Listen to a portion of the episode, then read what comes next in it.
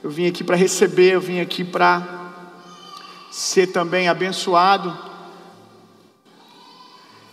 Eu quero lembrar vocês que esse, esse dia de hoje ele é muito profético, ele é muito especial para nós. Para alguns mais ainda, aqueles que estão aqui comigo desde o início do nascimento dessa igreja. Há quatro anos atrás, Deus marcou um encontro do Leandro com a minha família, com alguns de nós, que mudou a história da nossa vida para sempre deu à luz essa igreja.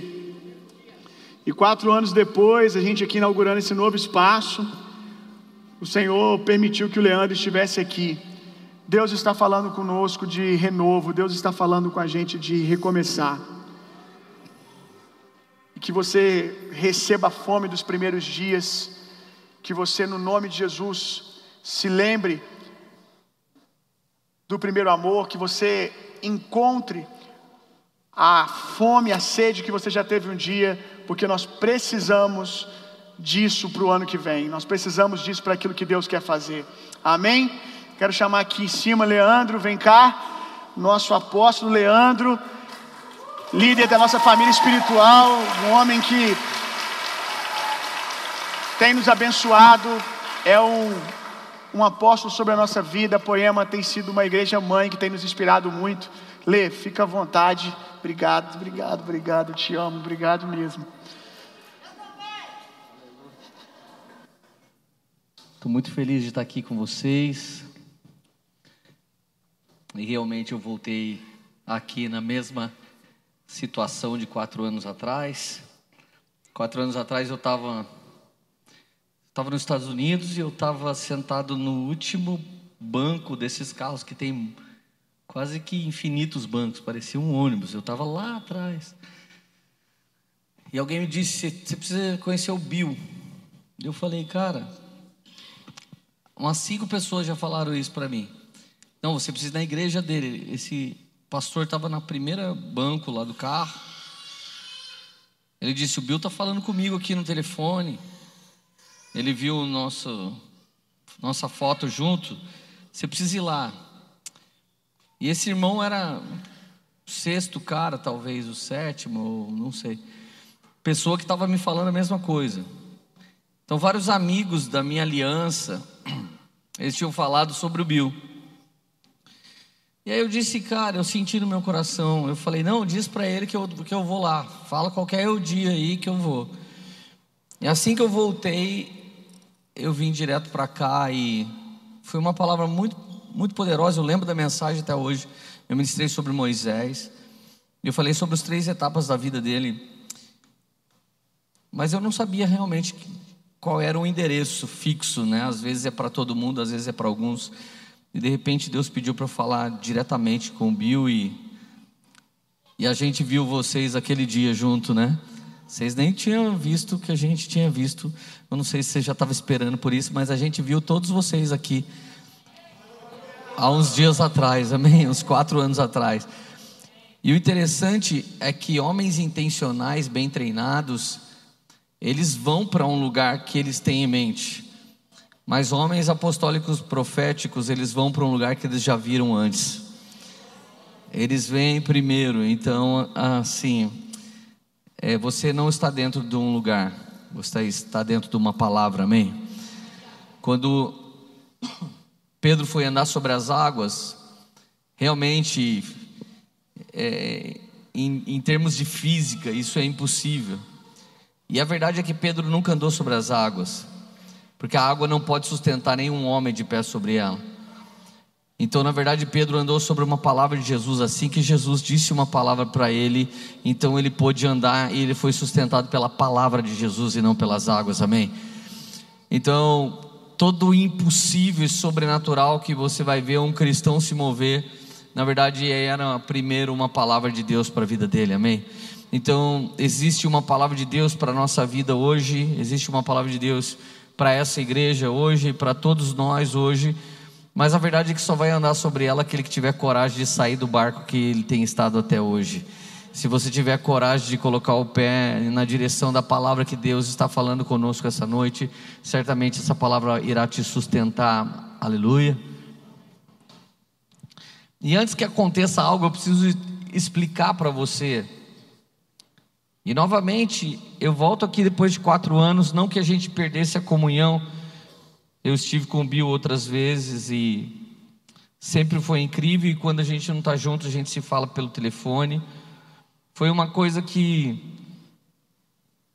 se eu, se eu fosse escolher, é, eu estaria mais perto mas não é uma escolha apenas é realmente Jesus falando com a gente, nos direcionando conforme a vontade dele. Então eu não, eu não pude escolher estar mais perto, mas dessa vez é, eu estava de novo fora e, e, o Espírito Santo falou assim: você precisa ir lá e você vai fazer algumas coisas. Você vai para a sua igreja e faz uma conferência lá e faz um flow que é uma quebra de protocolo de celebração e faz um culto mais vivo e faz uma fusão de uma igreja e logo em seguida Deus falou assim: "E liga para o Bill, pergunta se ele quer que você vá lá". E o pastor de vocês é muito gente boa, então eu me ofereci e ele falou: "Tudo bem". E se isso não é mera amizade somente, tenho certeza que Jesus vai fazer alguma coisa, amém? E é, agora a expectativa é sua. Ele, ele pode fazer aonde tem alguém crendo, amém? E quando não tem alguém crendo, não tem problema. A gente vai ter o zelo de derramar a palavra do mesmo jeito, mas na vida de uns pode se cumprir às vezes mais do que na vida de outros, e depende de quanto você pode crer na palavra que Jesus tem, amém? Aleluia. E aquele dia eu tive que vir aqui e eu ficar discernindo o que, que Deus queria, e mais uma vez isso está acontecendo.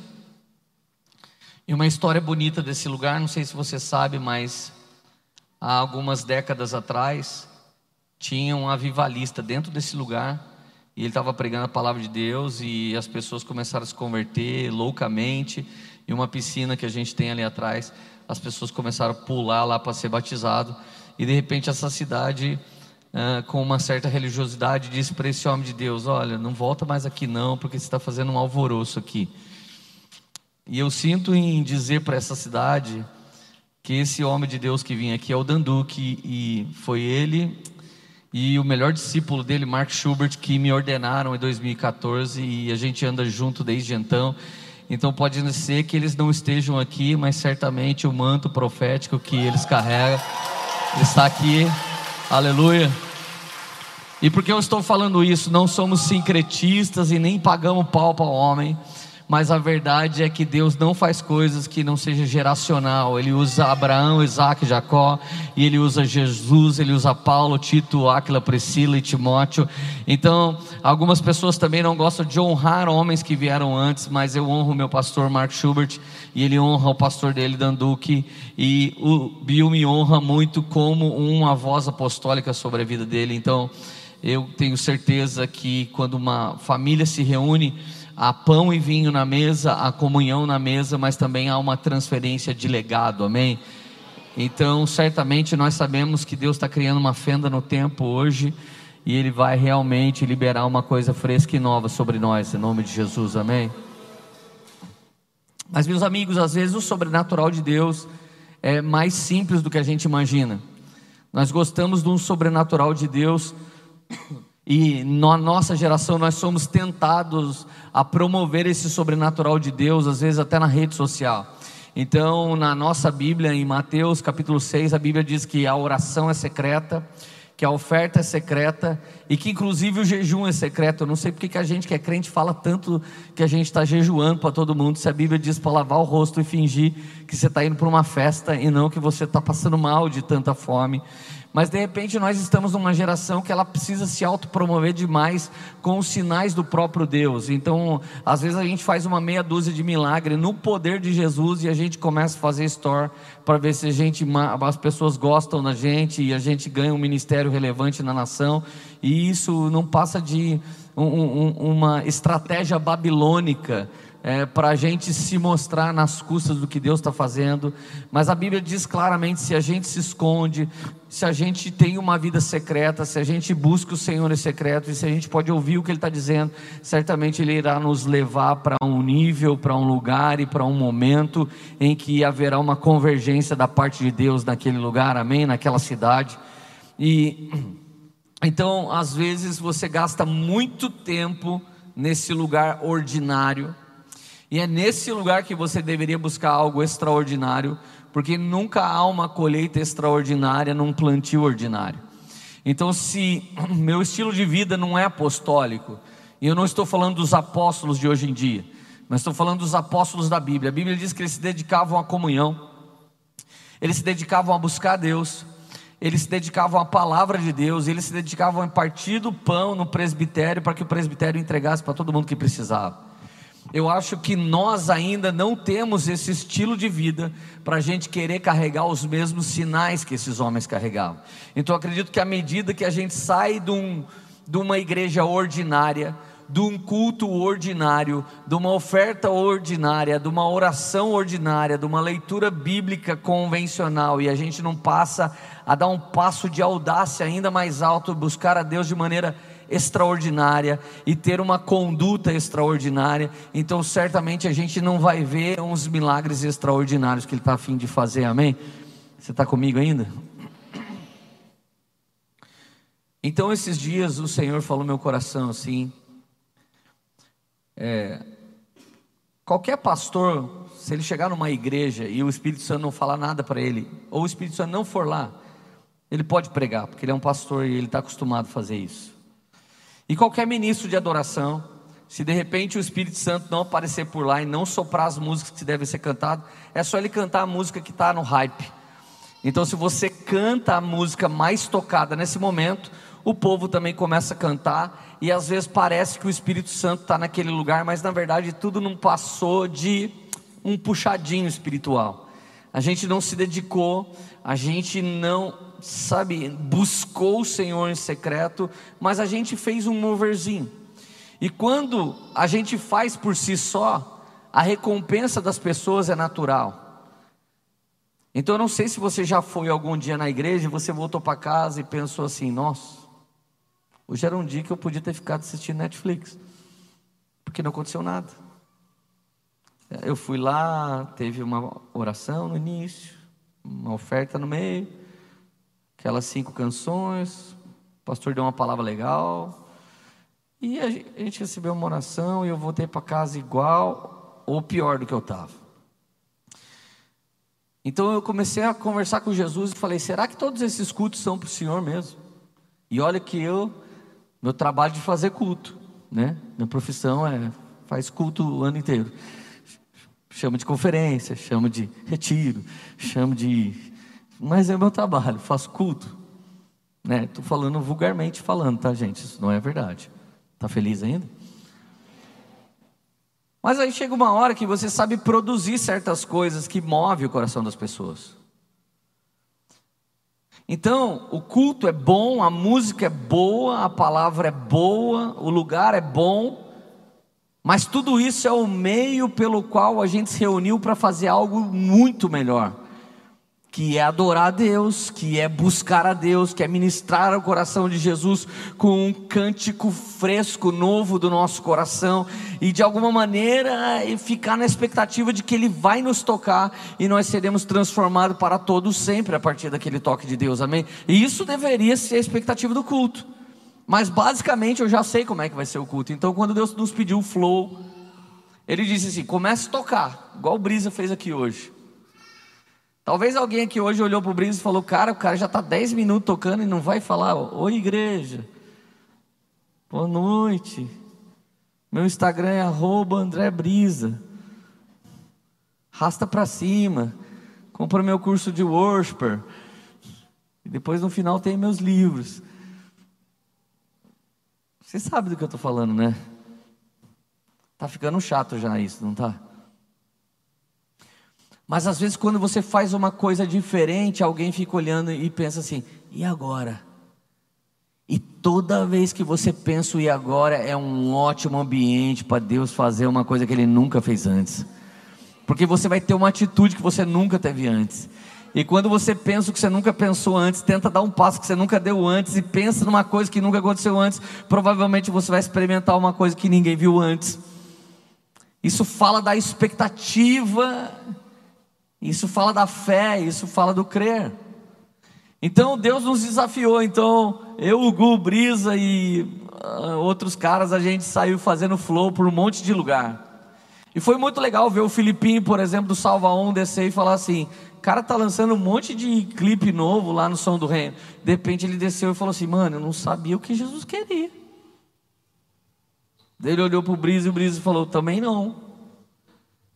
Ele falou: Lei, o que, que a gente faz? Eu falei: ah, mano, não é só porque eu sou o pastor de vocês que eu tenho que saber o que, que ele queria. Então, sabe o que começou a acontecer? Nós, pastores, que sabemos fazer o culto, a gente não sabia o que fazer no flow. E aí nós começamos a ter uma experiência muito sobrenatural. Em Guaratinguetá, São Paulo, Jesus curou um monte de gente que estava lá. Ele queria curar aquele dia, estava com uma vontade de curar que nunca vi. Mas em Mogi das Cruzes ele não curou uma pessoa, em compensação, ele libertou tanta gente da religiosidade. O que tinha de ex-pastor e líder parado, e Deus começou e deu uma palavra certeira sobre eles. E daqui a pouco a gente foi em Curitiba, e a fama de Curitiba é: curitibana pode ser tudo, mas eles não queimam. Irmão, não sobrou nem. Sabe o palito de fósforo quando vai fazendo assim, vai entortando, daqui a pouco virou pó.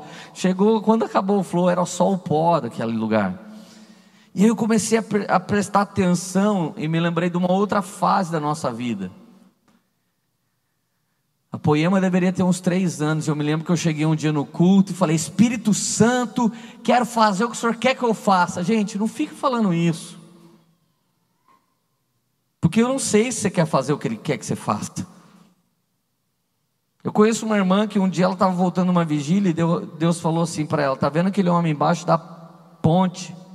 Todo sujo, mendigo, ela falou: tô, é o seu marido.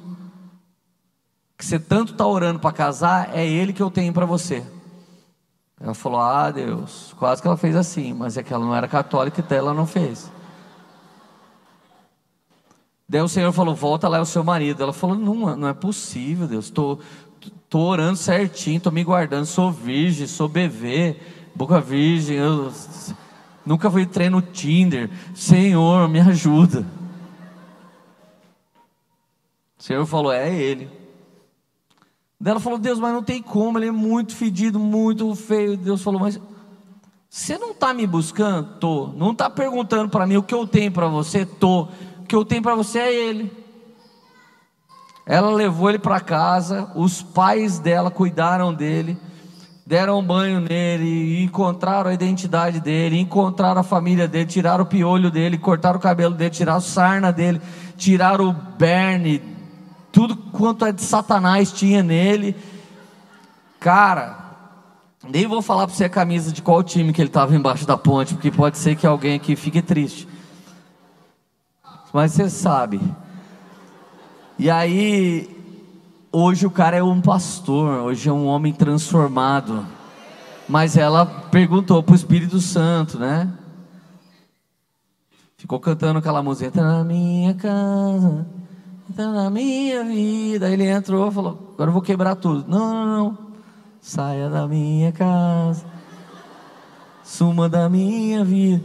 Tem gente que pensa que é o demônio que está fazendo, mas na verdade é o Espírito Santo está quebrando, está moendo, não sai azeite sem espremer azeitona, não sai vinho novo sem moer a uva. Então, meu amigo, fique feliz. Fique feliz porque está dando ruim para você. Pior seus amigos que está dando bom, eles estão indo para o inferno. E esse bom aí não é de Deus. Tem alguém feliz ainda? Então,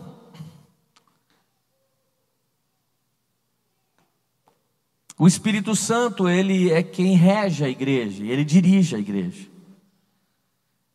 Você sabe que se Jesus estivesse vivo agora, ele estava onde?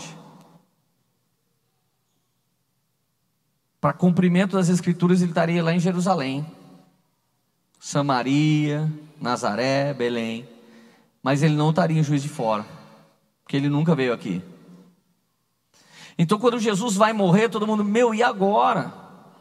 E agora que eu vou para o Pai, mas eu vou enviar outro igualzinho a mim, Alos Paráclitos, outro consolador, na mesma medida, na mesma estatura, só que em vez de ele estar num corpo, morando em Jerusalém, ele vai vir sobre toda a carne.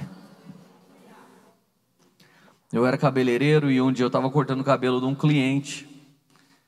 E ele chegou e disse assim: Me arruma muito bem arrumado, faz o melhor corte que você puder minha manicure foi fazendo a unha dele, ele disse: Eu vou ter um encontro da minha vida. Eu falei: Sério?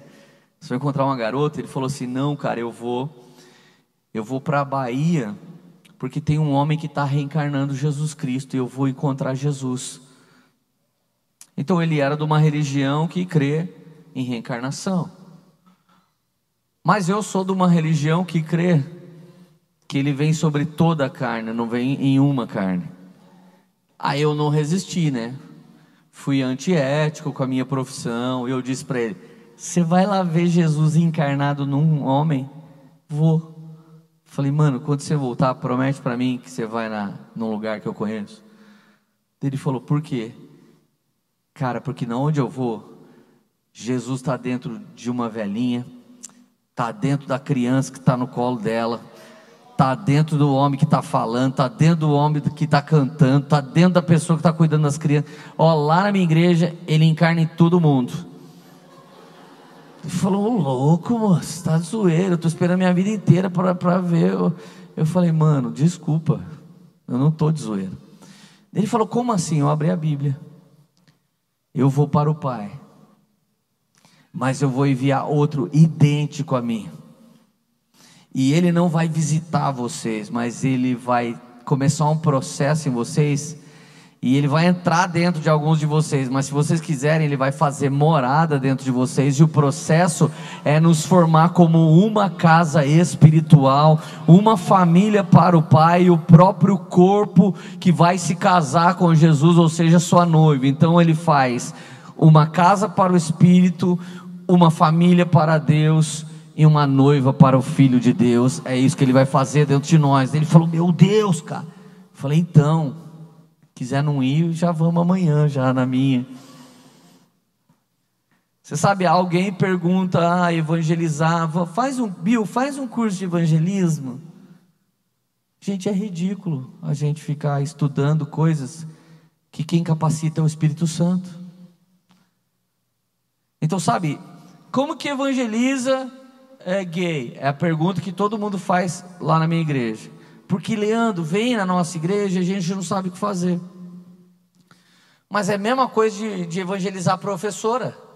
E é a mesma coisa de evangelizar um crente rabugento religioso que não tem uma experiência com Jesus. É pelo poder do Espírito Santo que se evangeliza as pessoas. Então eu me lembro de um dia, eu entrei numa sala, eu falei: O que vocês estão fazendo? Estamos estudando costumes de certos povos para a gente enviar nossos missionários.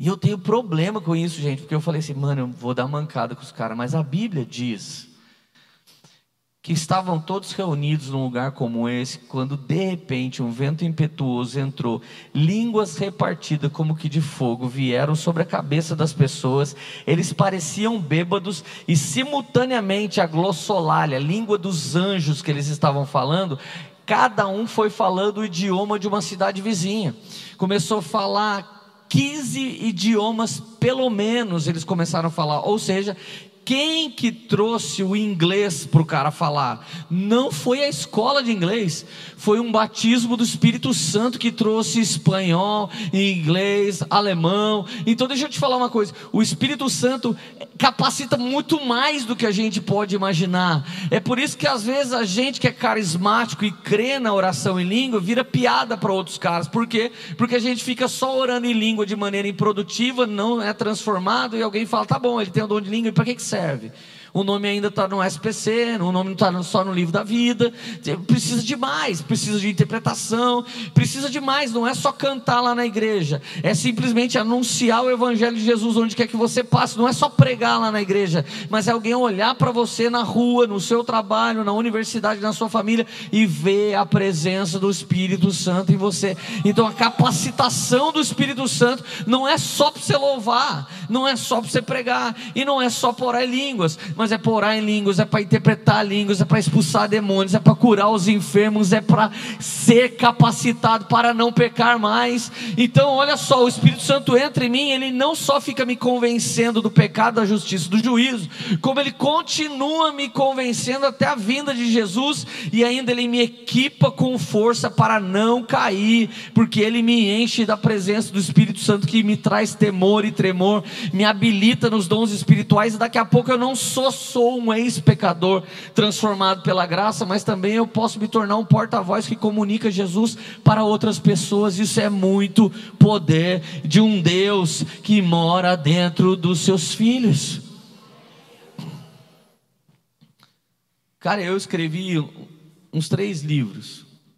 Se você um dia leva meu livro, eu não vou embora com você para ficar explicando o livro.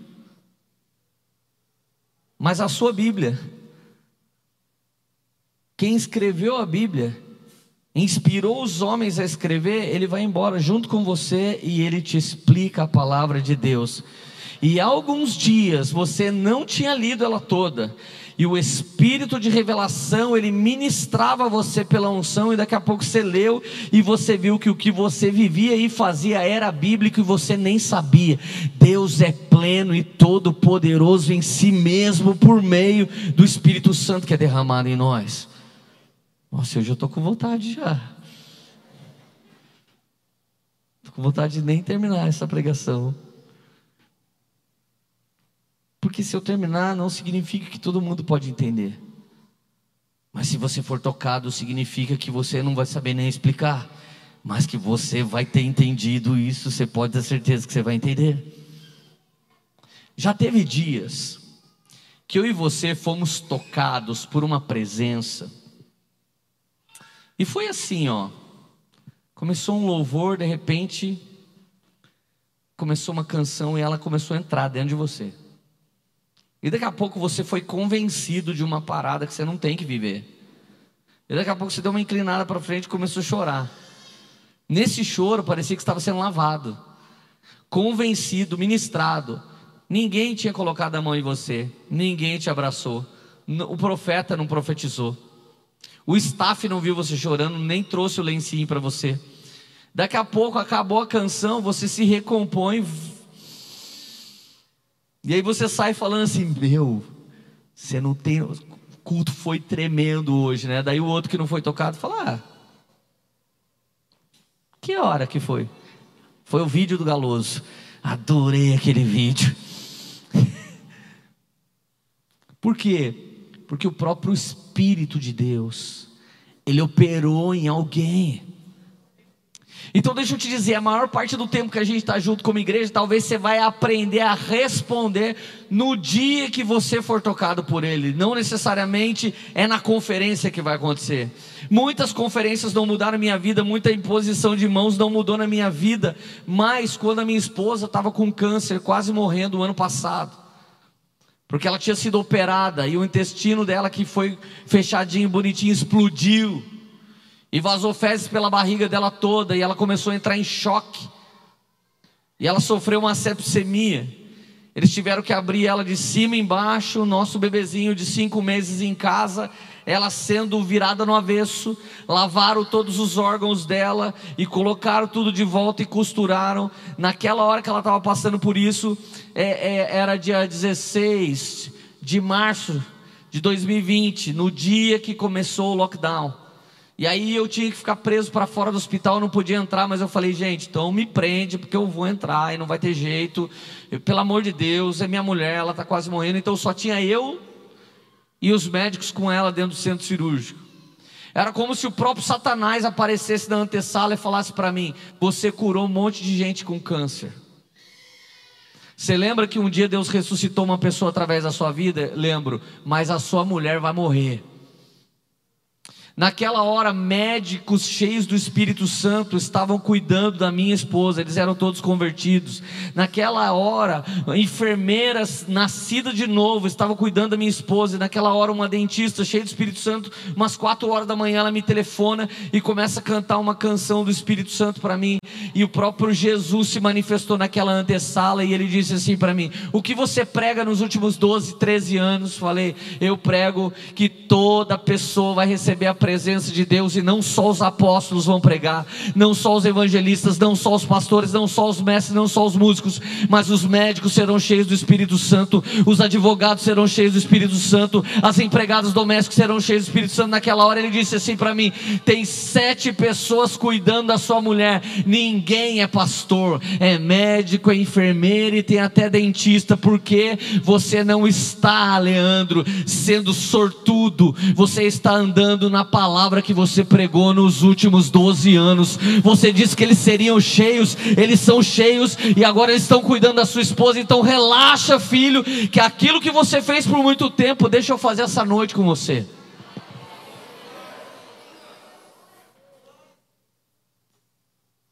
Sabe o que aconteceu naquele dia?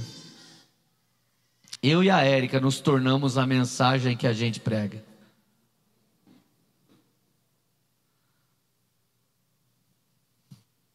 Então deixa eu te falar duas coisas que você nunca deveria fazer.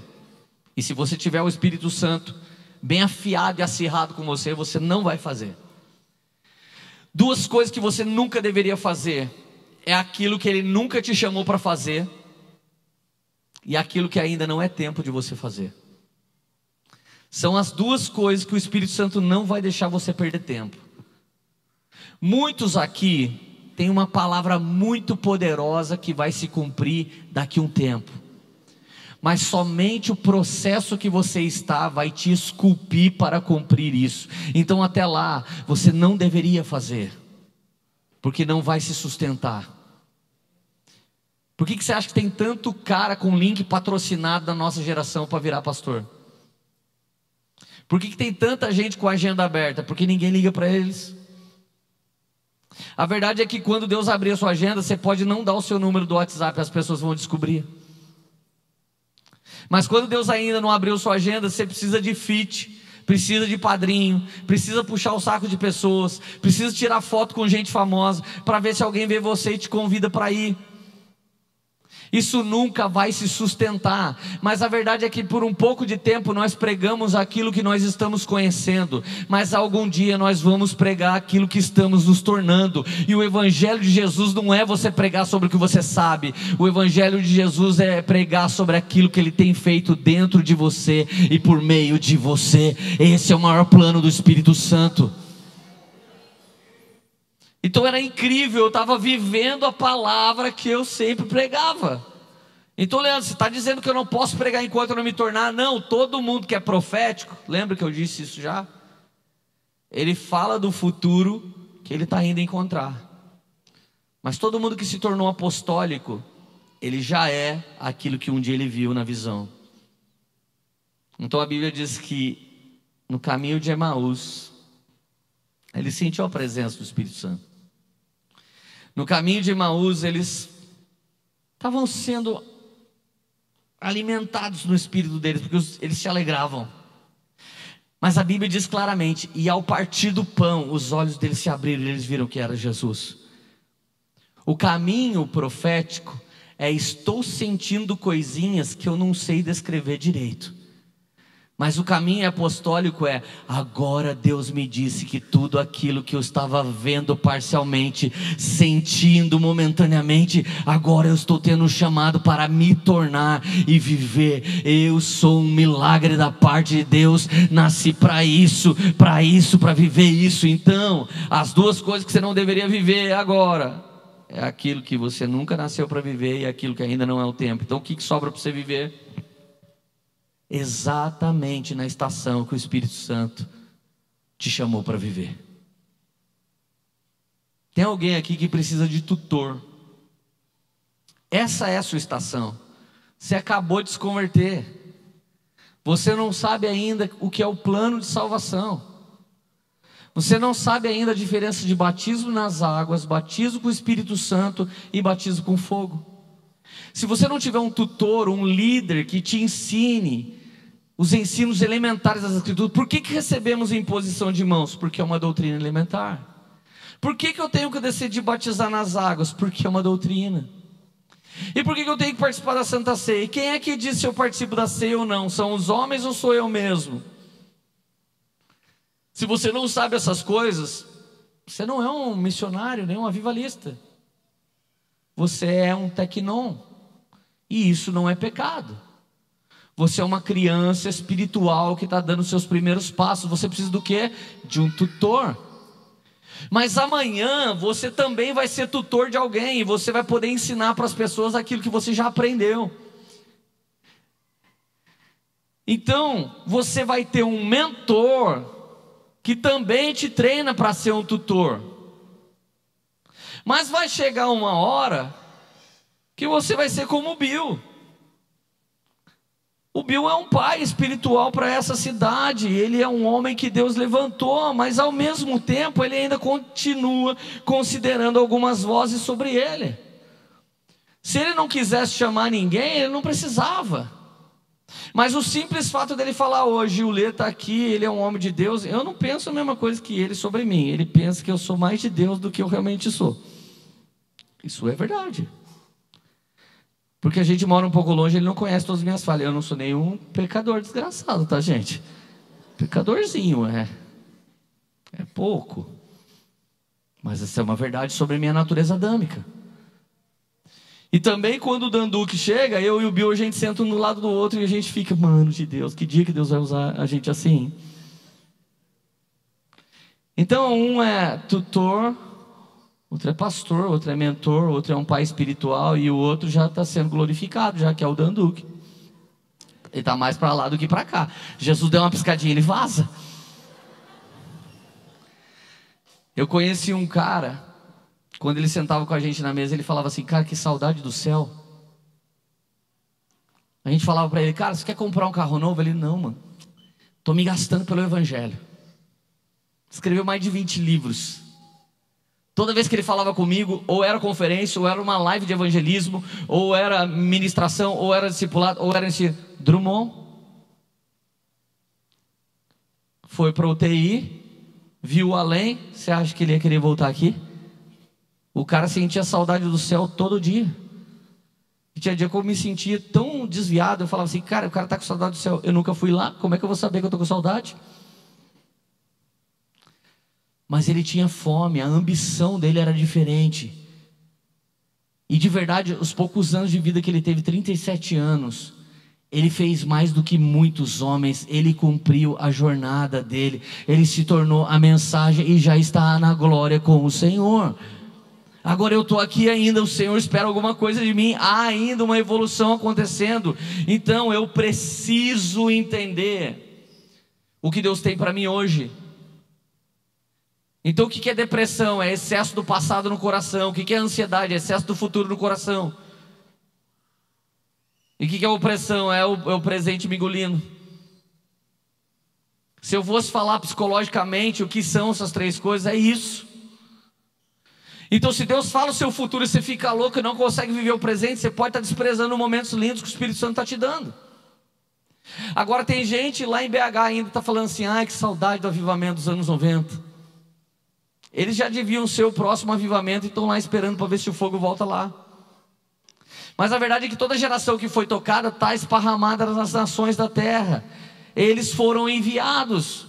Então um dia eu era um menino sentado na cadeira, mas o Espírito Santo me ministrava numa conferência como essa, o que eu ia fazer, como seria. Então deixa eu te dizer, dê muito valor para as coisas que o Espírito Santo está ministrando para a sua vida. Guarda isso no seu coração, desenvolva isso pelo poder da palavra de Deus, pelo poder da obediência ao Espírito Santo e em algum momento ele vai usar alguém para puxar você da aljava, tirar você do lugar secreto e te atirar no centro da vontade de Deus. E aquele presente precisa ser desfrutado, aquele presente você precisa estar alegre em Jesus. 2 Pedro 3,8 e Salmo 90, verso 4, só para você não falar que eu não li a Bíblia, estou brincando. Diz a mesma coisa. Um dia para Deus é como mil anos. Eu preciso só te falar que hora no calendário escatológico a gente está. Então, Salmo 90, verso 4, 2 Pedro 3, 8, os dois versículos dizem a mesma coisa. Um dia para Deus é como mil anos para o homem. Que dia será que nós estamos no calendário escatológico? Só há sete dias para se viver. Então, todos os seis dias que Deus fez no Antigo Testamento, ele aponta também para o fim. No Antigo Testamento, ele começa lá com Gênesis. Lá tem uma mulher e um homem que deveriam governar a terra. O final da Bíblia tem um homem e uma mulher que vão se casar e vão governar a terra. Lá no início, ele fez coisas por seis dias, no sétimo descansou. Lá no fim, o sexto milênio vai se cumprir, nós vamos entrar no milênio de Cristo e nós vamos ter esse milênio de descanso com o governo de Jesus na terra. Então, o Messias que nós esperamos nem é o presidente da República, é o Messias Jesus de verdade. Então, tem coisas que nós esperamos dos políticos que só a igreja vai poder fazer e ela só vai fazer plenamente quando Jesus aparecer nos ares para encontrar com a sua igreja. Amém. Agora, o que, que a Bíblia diz? Ezequiel 47, versículo 3. Saiu aquele homem para o oriente, tendo na mão um cordel de medir. Mediu mil côvados e me fez passar pelas águas. As águas deram no tornozelo. Mediu mais mil côvados e me fez passar pelas águas, e as águas davam nos joelhos. Mediu mais mil côvados e me fez passar pelas águas, e as águas davam nos lombos. Mediu outros mil côvados ainda e era como um rio que eu não podia atravessar, porque as águas tinham crescido demais. Águas que se deviam ser atravessadas a nado. Rio pelo qual não podia se passar caminhando. Quatro mil côvados fala de quatro mil anos da existência de Adão e Eva até Jesus. Se você for estudar a história, a cada mil anos houve um mover maior para a igreja. Então, de Adão até Abraão, mil anos. De Abraão até outro pontífice do Antigo Testamento, mais mil anos. E até Jesus, mais mil anos. E Jesus ele chega para a mulher samaritana. Primeiro, olha só, ele vai falar com os tradicionais, os que chegaram antes de todo. Nicodemos, quer nascer de novo e virar igreja? Ele, como é que eu vou entrar na barriga da minha mãe e voltar a nascer? Nicodemos, você é mestre entre o povo, sou, e você não pode entender o que estou dizendo. Sim, porque a letra mata, mas o Espírito Santo vivifica qualquer letra vinda da palavra de Deus. Amém. Então, os homens defensores da lei, da doutrina e da palavra, se perderem o Espírito Santo, eles se tornam o povo mais terrível do mundo. É como pão sem vinho. Você já pôs a Santa Ceia na boca e o pastor não mandou você beber o vinho ainda, o pãozinho ficou no seu céu da boca algum dia? Só a hora que ele fala, toma agora o suco de uva, você toma daí de escola. É, parece que é uma parábola isso de que se você buscar a letra, sem a presença do Espírito, vai ficar um pão no seu céu da boca que vai te incomodar e você vai incomodar todo mundo. Mas Jesus aparece lá no, no batismo de João, João batiza, e aquela hora o povo de João, em vez de se tornar discípulo de Jesus, eu acho que eles ficaram orgulhosos. Olha, Jesus, os seus discípulos não lavam a mão e colhe a espiga e come, a gente lava, a gente jejua. É, vocês não jejuam, não? Eles jejuarão quando sentir falta do noivo, mas o noivo está aqui, então não é hora de jejuar. Enfim, ele tentou fazer uma igreja com Nicodemos, Nicodemos não conseguiu entender. Então ele foi para a igreja moderna, os underground, a igreja do Brasil, Poema, preta, pastor tatuado. Aí foi lá para os João Batista. E aí, galera de João Batista, vocês não querem começar então uma igreja? Daí eles, não. Porque nós somos discípulos de João e vocês, seus discípulos são meio estranhos. Aí sabe o que Jesus fez? Não foi nem com Nicodemos que ele começou. E não foi nem com João Batista que ele começou a igreja. Ele já tem os seus apóstolos, eles só serviam para comprar esfirra do Habibs, porque quando ele chega lá no posto de Samaria, ele fala para os caras: vai comprar alguma coisa para a gente comer. Olha o discernimento espiritual. Quando os caras voltam, Jesus está sozinho com aquela mulher, eles já pensaram: nossa, Jesus deve estar tá ficando com ela. E pensaram, gente. E pensaram, porque quando o Bill ganhou um carro, teve gente que pensou, ah, será que ganhou mesmo? As pessoas pensam, gente.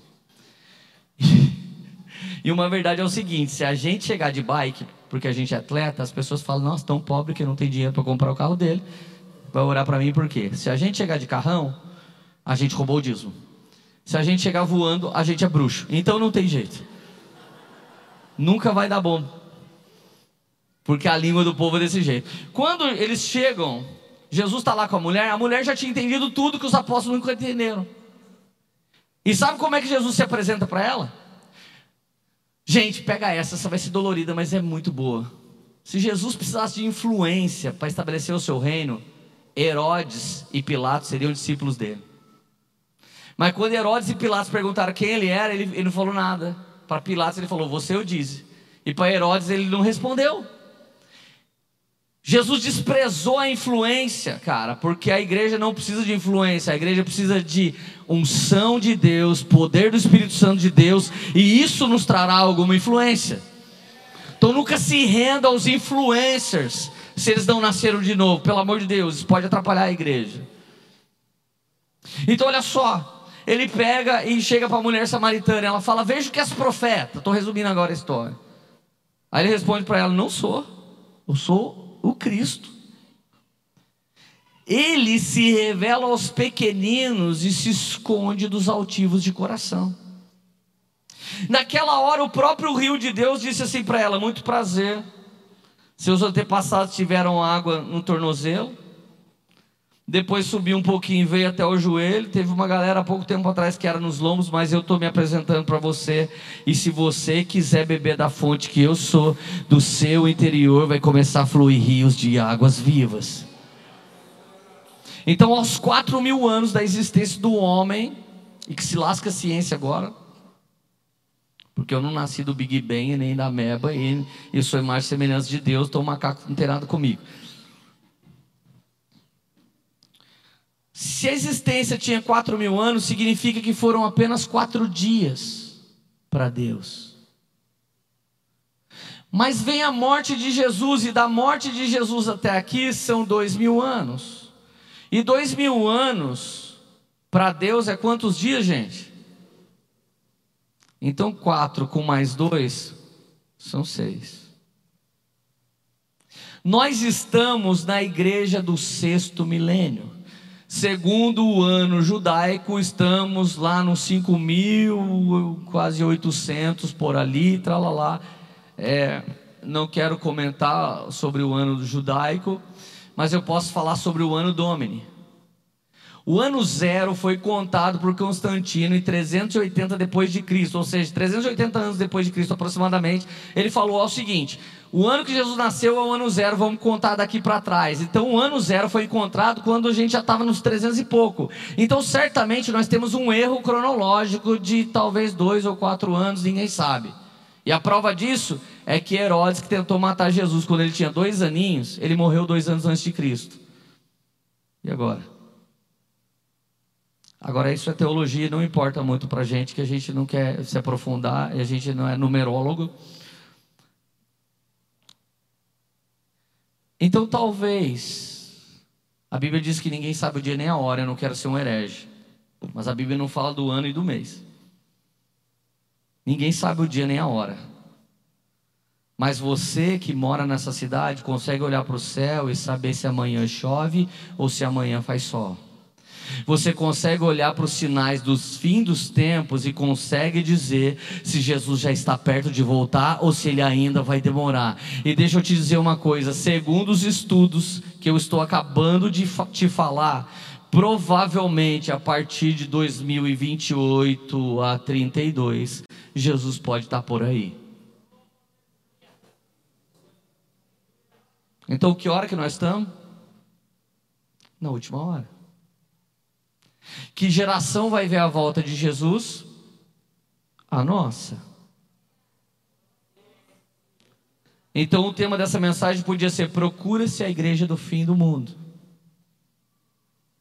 Procura-se as pessoas que não vão correr a sua própria corrida, mas vão correr a corrida final na presença do Espírito Santo de Deus, passando o bastão de um para o outro e se tornando uma família para Deus, se tornando uma morada para o Espírito Santo, se tornando a noiva do Cordeiro de Deus que vai sentar com ele tronos e vai julgar as nações da terra. Nós ainda temos igreja evangélica que vicia o povo em buscar aquilo que é deles por direito, porque a palavra de Deus fala: se você servir, você, e, se você servir o Senhor, você e sua casa vão ser alcançados. Tem gente que ficou 30 anos na igreja fazendo uma campanha para a família ser salva, enquanto Deus só precisava de 120 homens por 40 dias orando, buscando e jejuando, e Ele os transformou em agentes de transformação. Então o diabo quer que você se preocupe com aquilo que já é seu por direito, Jesus vai fazer no meio do caminho, vai restaurar casamento no meio do caminho, vai curar pessoas no meio do caminho, vai abrir portas de emprego no meio do caminho, vai te dar carro no meio do caminho, vai te dar um trabalho no meio do caminho, vai te dar uma casa no meio do caminho, mas esse não é o fim, o fim é o que estamos nos tornando na presença de Deus e que tipo de resposta nós somos para esse mundo. Então a igreja nos retarda e nos ensina a buscar o que é nosso a ponto da água benta católica não ser boa e a água ungida da igreja ser incrível. A ponto de você não poder atravessar a rua se o seu pastor não te dá a bênção. Um dia uma mulher falou assim: Meu pastor me amaldiçoou, não deixou eu vir aqui. Eu falei: Ah, eu sou apóstolo, está quebrada a maldição, pode entrar. E você que lê a Bíblia sabe que nem o que ele fez e nem o que eu fiz, nada disso significa nada.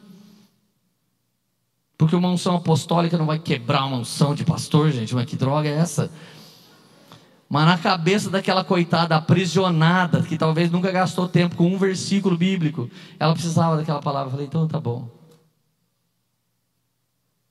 Agora, quando o Espírito Santo te pega, você não é mais um religioso, você faz qualquer coisa para o Senhor, amém? Eu me lembro de fazer um casamento, e normalmente eu vou fazer um casamento, eu falo, estamos todos reunidos em nome do Pai, do Filho e do Espírito Santo, um monte de gente faz o sinal da cruz. Daqui a pouco veio uma velhinha e disse para mim assim: Padre Leandro, você é uma benção. Botei a mão na velhinha e falei: Seja abençoado pelo filho de Maria. Ela, ai meu Deus. Gente, eu vou falar: Não me chame de padre.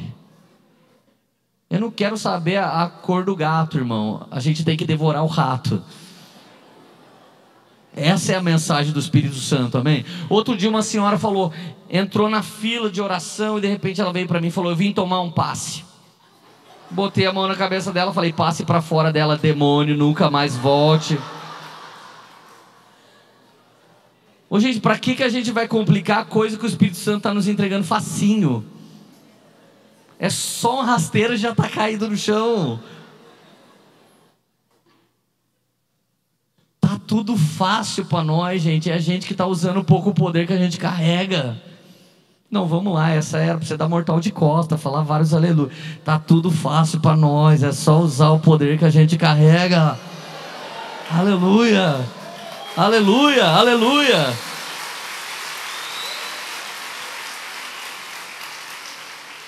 Então, de Adão a Abraão, dois mil anos. De Abraão até Jesus, dois mil anos tudo isso é dois dias. Mas olha que louco. A prova que são dois dias. Quando a mulher samaritana volta, ela diz assim para Jesus: Jesus, eu, eu trouxe essa galera para beber da água. Os discípulos não tinham evangelizado ninguém. Ela tinha tido seis maridos e agora ela estava perto do sétimo noivo. Aquilo a igreja fala de um esforço para ter Jesus, mas na verdade ele vem de graça e pela graça, não vem pelo esforço. Então aquela mulher sai, anuncia para todo mundo e volta, e ela se torna a primeira evangelista da Bíblia. Ninguém estava evangelizando ninguém, aquela mulher já estava evangelizando e ela ainda queria pastorear. Ela já fala: Jesus insistiu, fique conosco. A Bíblia diz que ele ficou com eles dois dias. Dois dias representam quantos anos? Dois mil anos. Na parábola do bom samaritano, Jesus pega um homem, coloca no seu animal, leva esse homem para ser cuidado. Quando ele deixa na hospedaria, ele deixa dois denários para o dono e diz assim para o dono: Esse dinheiro vai sustentar a vida desse homem, mas quando eu voltar, eu ainda trarei mais. Dois denários é referente ao pagamento de um trabalhador comum que trabalhou por dois dias. Ou seja, não vai faltar dinheiro, nem a presença de Jesus por dois mil anos para a igreja dos gentios, mas deixa eu te dizer: esse tempo é passageiro, há uma nova cidade sendo preparada, ela está descendo do céu. Nós estamos perdendo pessoas que gostam de ouro, de criptomoeda, de pirâmide, de faraó, mas a Bíblia diz que o topo da riqueza da terra é apenas o piso do céu, a rua do céu é de ouro e essa cidade está descendo, e quando ela descer, ela desce com o dono da cidade, e aí está o casamento de Jesus e da igreja de Jesus. Então, até lá, nós pregamos uma mensagem de que Ele está vindo, nós transformamos você na igreja poderosa. A igreja antiga, o pastor fazia tudo, a igreja apostólica, ela empodera os santos da igreja e eles fazem toda a vontade de Deus aqui na terra, como no céu. Então, qualquer pessoa que está aqui hoje pode ter uma história incrível, galardoada por mais da presença de Jesus, e a sua obra pode não ser apenas ouro, e não, não, não pode não ser apenas palha, madeira e feno, mas tem que ser prata, tem que ser bronze, tem que ser ouro, são obras espirituais mais altas, que quando o fogo de Deus vier provar, elas serão aprovadas, e isso se tornará um grande galardão na própria presença do Senhor. O Rick Joyner teve uma visão e ele foi para o céu. E quando ele chegou no céu, tudo que ele via era a presença de Deus. Tudo que ele enxergava era a presença de Deus. Mas de repente, um ser celestial vem até o Rick Joyner e começa a olhar assim para ele, assim, ó. Olha no rosto dele, olha no peito dele, barriga, perna, olha atrás, nas costas panturrilha, vai olhando, olha no cabelo, na orelha. Aí o Rick Jordan falou: O que, que é? Aquele ser celestial falou assim: Eu estou conferindo o quanto do Filho de Deus há em você. Galardão é a própria quantidade de Jesus que você vai ter. Então o céu vai ter gente salva pela graça de Deus que entrou no céu mas há uma recompensa para aquele que creu e correu ainda mais. Não haverá acepção de pessoas acerca de salvação, mas haverá acepção de atitudes acerca de recompensa. Ele tem medida 30 para alguns, 60 para outros, mas ele tem 100 para outros, recalcada, sacudida e transbordante. Isso depende daquele que crê e responde e caminha na palavra que Deus o chamou para viver. Está feliz?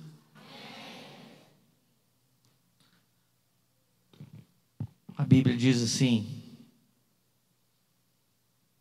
Se você puder abrir em Apocalipse 22, posso descer ali, Bill? Você deixa? Pergunto para o Bill, que ele é meu pastor aqui de Juiz de Fora. Apocalipse 22, verso 1 diz assim: Então o anjo me mostrou o rio da água da água da vida, que era claro como cristal e fluía do trono de Deus e do Cordeiro. No meio da rua principal da cidade, de cada lado do rio estavam árvores, árvore da vida, que frutifica doze vezes por ano, uma vez por mês. As folhas da árvore servem de cura para as nações. Já não haverá maldição nenhuma o trono de Deus e do Cordeiro estará na cidade e os seus servos o servirão. Eles verão a face, sua face, e seu nome estará na testa. Não haverá mais noite. Eles não precisarão de luz e de candeia, nem de luz do sol, pois o Senhor os iluminará. E eles reinarão para todo sempre. Deixa eu te ensinar uma última coisa. Nós brasileiros, nós temos uma graça de cantar júbilos. São cânticos de alegria. Nós temos uma graça de cantar músicas horizontais, que são músicas pastorais.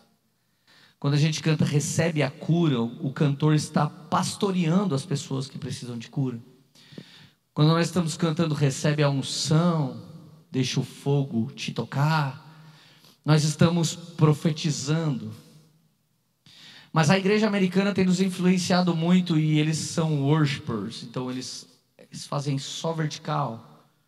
Porque não falta nada na nação deles. Eles não pedem muito por cura, eles não pedem muito por milagre, eles não pedem muito por vitória, eles têm todas as coisas.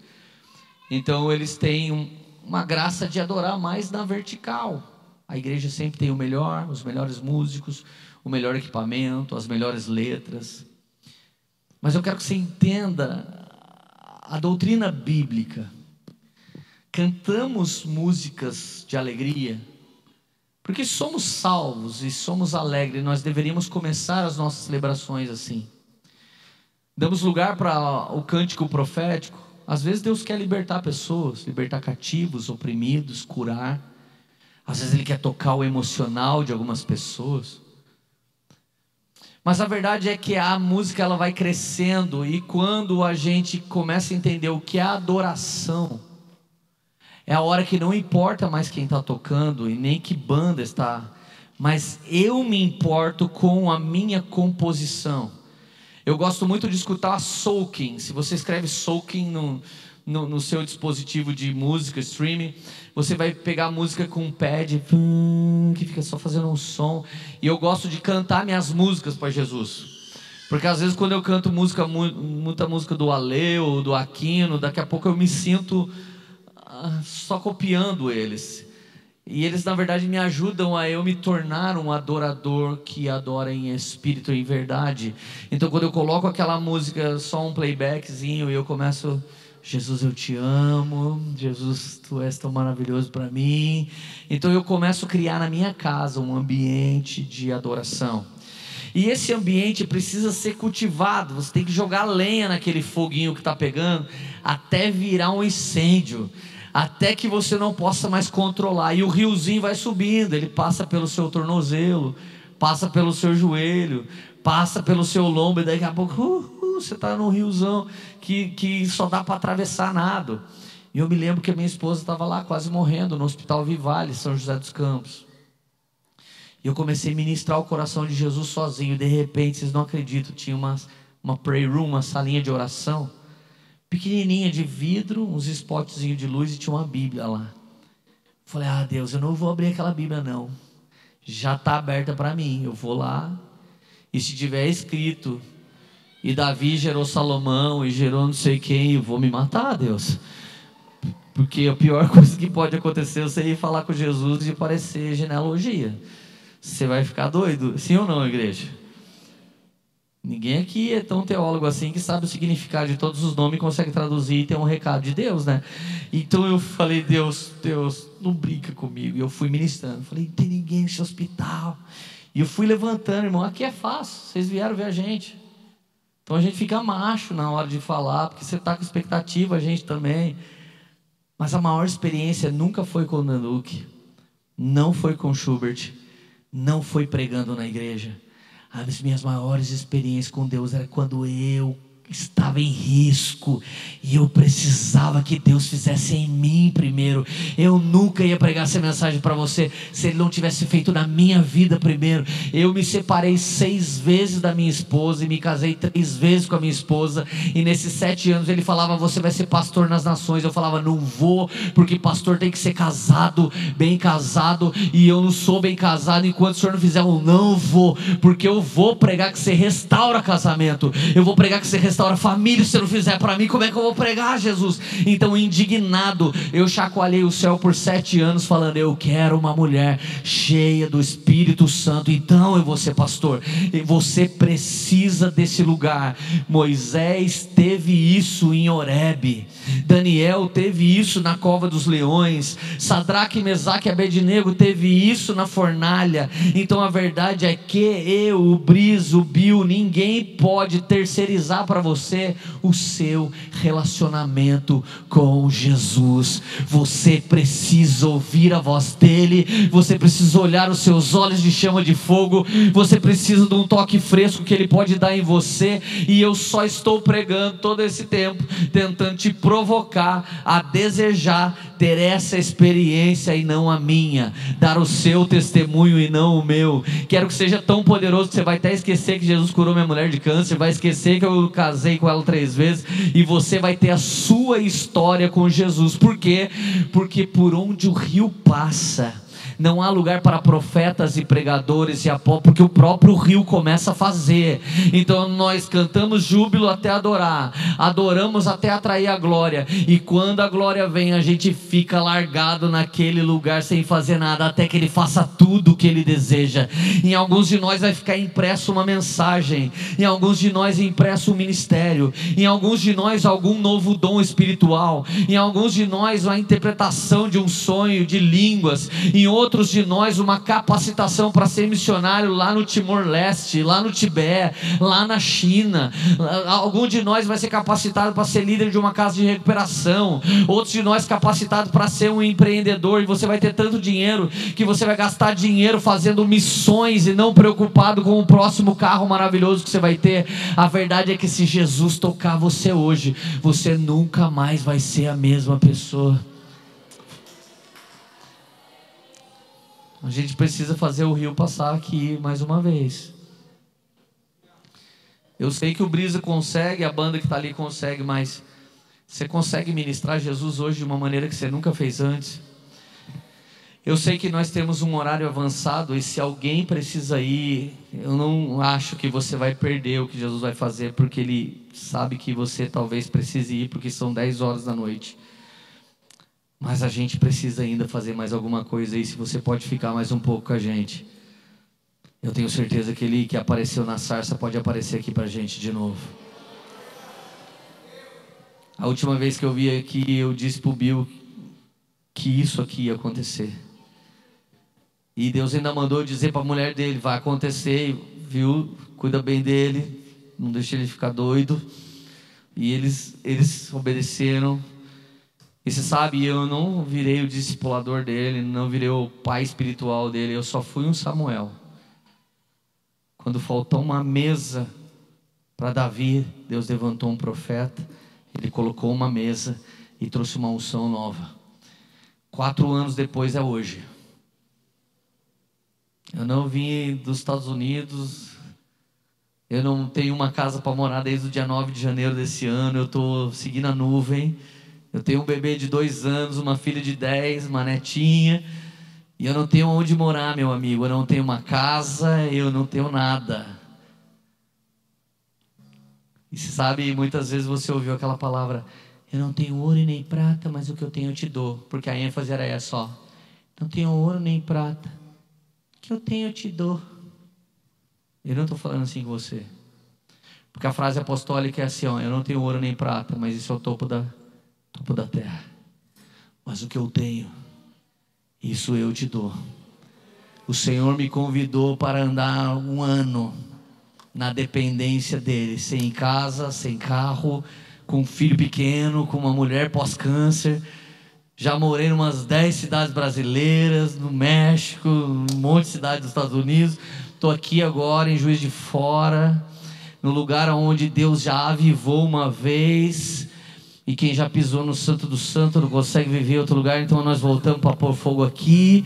E eu vou te falar uma coisa. Meu trabalho está feito, agora é agora é você com Jesus. A minha glória é lançar semente, a sua é dar fruto. Tem alguém aqui que está com fome de Jesus?